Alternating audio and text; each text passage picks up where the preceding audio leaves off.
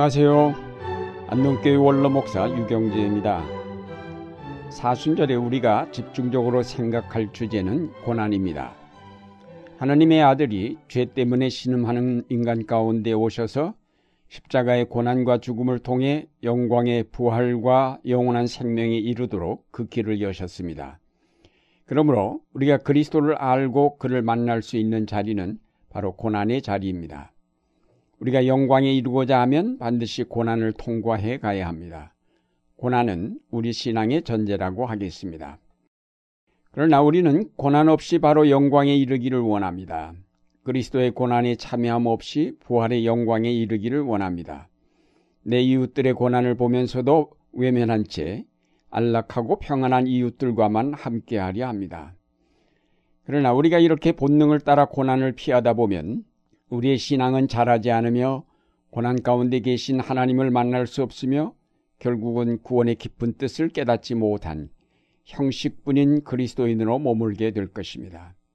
그러므로 우리가 적극적인 신앙인이 되려면 성령의 인도를 따라 스스로 고난에 동참하여 거기에 함께 하시는 주님을 만나야 할 것입니다. 오늘 본문인 고린도 후서 1장에 보면 우리가 온갖 환란을 당할 때에 하나님께서는 우리를 위로해 주신다고 하였습니다. 또 그리스도의 고난이 우리에게 넘친 것과 같이 그리스도로 말미암아 받는 위로도 우리에게 넘친다고 하였습니다. 여기서 주목할 것은 하나님께서 고난을 당하지 않게 하심으로 저들을 위로하신 것이 아니라 고난 가운데 찾아오셔서 위로하신다는 것입니다. 전도자인 바울 일행에게 오히려 그리스도의 고난이 넘친다고 하였습니다. 넘친다는 말은 어쩌다 고난당하는 것이 아니라 가는 곳마다 박해와 핍박을 받는다는 말입니다. 우리 생각 같아서는 복음을 전하는 전도자에게 능력과 은총을 더하셔서 고난당하지 않게 하실 것 같은데 하나님은 그들에게 고난이 넘치도록 내버려 두셨습니다. 다만 그 고난 가운데 찾아오셔서 저들에게 위로도 넘치게 하신다고 하였습니다. 사도 바울은 고난 가운데서 위로하시는 하나님께 감사를 드렸습니다. 예수님께서는 제자들에게 누구든지 나를 따라오려거든 자기를 부인하고 제 십자가를 지고 나를 따라오라고 하셨습니다.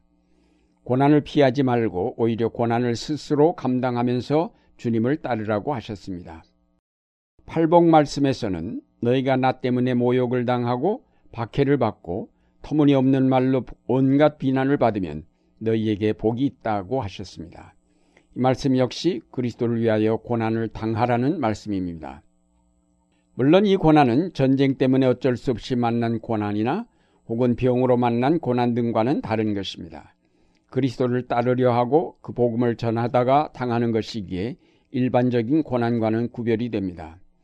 그러나 어떤 고난이든 그 고난 가운데 하나님의 위로가 함께 하시고 그 고난을 통해서 하나님의 구원의 역사가 이루어집니다. 고난은 어느 경우에나 위로하시는 하나님과 만나는 통로가 되며 고난은 우리의 신앙을 북돋우는 동기가 됩니다. 신앙과 고난, 복음과 고난은 떨어질 수 없는 관계입니다. 신앙을 논하면서 고난을 빼놓을 수 없는 것은 고난은 신앙이 자라나는 토양이 되기 때문입니다. 그러면 왜 하나님은 우리에게서 고난을 거두지 않고 그 가운데서 믿음을 자라게 하시는 것일까요? 바울은 그 답을 고린도후서 1장 9절에 적었습니다. 우리는 이미 사형 선고를 받은 몸이라고 느꼈습니다. 그것은 우리로 하여금 우리 스스로를 신뢰하지 말고 죽은 사람을 살리시는 하나님을 신뢰하게 하려 하신 것입니다. 고난은 우리로 스스로를 신뢰하지 말고 전능하신 하나님을 신뢰하게 한다는 것입니다. 고난은 우리로 하나님을 바라보게 하며 하나님의 구원을 기다리게 하며 하나님을 의뢰하게 합니다. 사람들은 평안할 때는 하나님을 잊어버리고 살아갑니다. 하나님을 잊어버릴 뿐 아니라 그 평안이 자기의 힘으로 이루어낸 것처럼 생각하게 되면서 교만해집니다. 위기감이 없기 때문에 긴장하지 않으며 간절하게 바라는 것이 없기에 하나님을 찾지 않게 됩니다. 긴장 없는 삶은 우리를 타락하게 만들며 하나님을 점점 더 멀리 떠나가게 합니다. 언젠가 무너질 땅의 것들에 의지하여 우리의 삶을 지탱할 것이 아니라 확실한 우리의 삶의 근원이신 하나님을 의지함으로 언제나 흔들리지 않는 굳건한 삶을 이루어 가야 할 것입니다. 하나님은 고난을 통하여 우리를 만세반석 되신 그리스도 안에 머물게 하며 그 안에서 성장하게 하십니다. 따라서 고난은 결과적으로 보면 하나님을 만나는 통로입니다.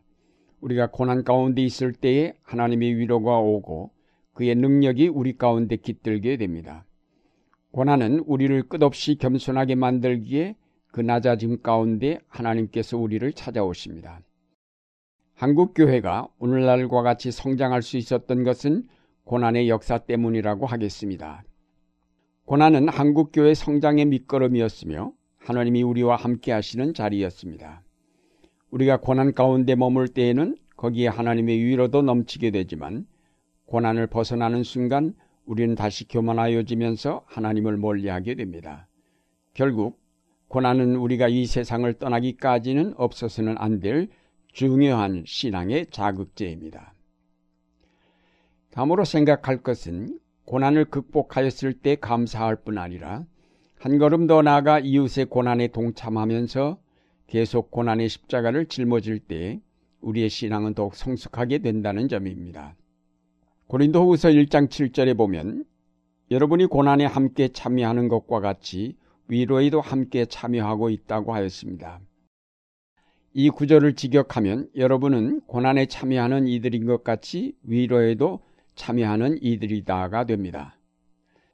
여기서 참여하는 이들로 번역된 원어는 κοινωνοί로 친교 또는 연대의 뜻을 가진 κοινωνία라는 단어와 어원이 같습니다. 이런 어원을 따라 다시 번역하면 고난에 연대하는 이들 혹은 고난받는 자들과 친교하는 이들이라고 할 수 있습니다. 하나님의 아들 예수 그리스도께서 이 땅에 오셔서 고난당하심은 우리의 죄를 대속하심과 동시에 우리의 고난의 동참 또는 연대하시기 위한 것이기도 합니다.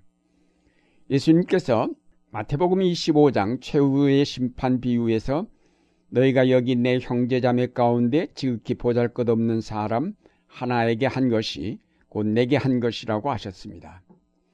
그것은 하나님의 아들이 이 땅에 지극히 보잘것없는 자들과 연대하고 계심을 뜻합니다. 고난받는 자들과 친교하고 계심을 뜻합니다.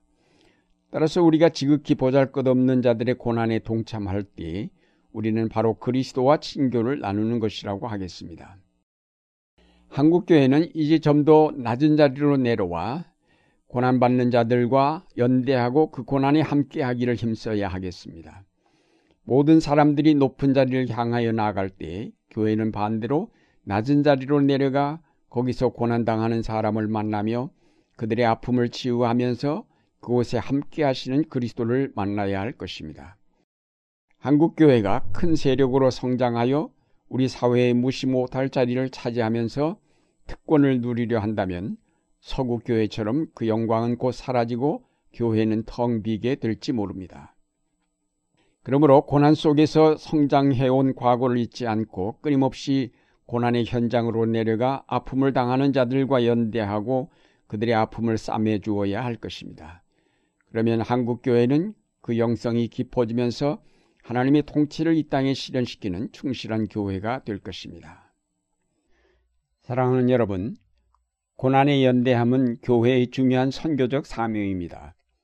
사순절에 그리스도의 고난을 명상하는 데 머물지 않고 그 고난에 동참하고 연대하는 자리까지 나아가야 할 것입니다.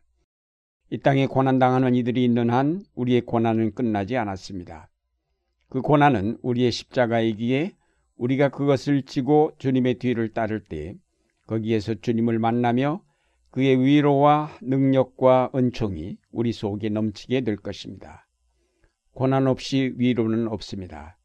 고난 속에 진정한 하나님의 위로가 있습니다. 이제 아직도 끝나지 않은 이 땅의 고난에 동참하고 계신 하나님을 만나고자 이웃의 고난에, 민족의 고난에, 세계의 고난에 동참하여 그들과 사귐을 나누는 여러분의 생활이 되시기를 바랍니다.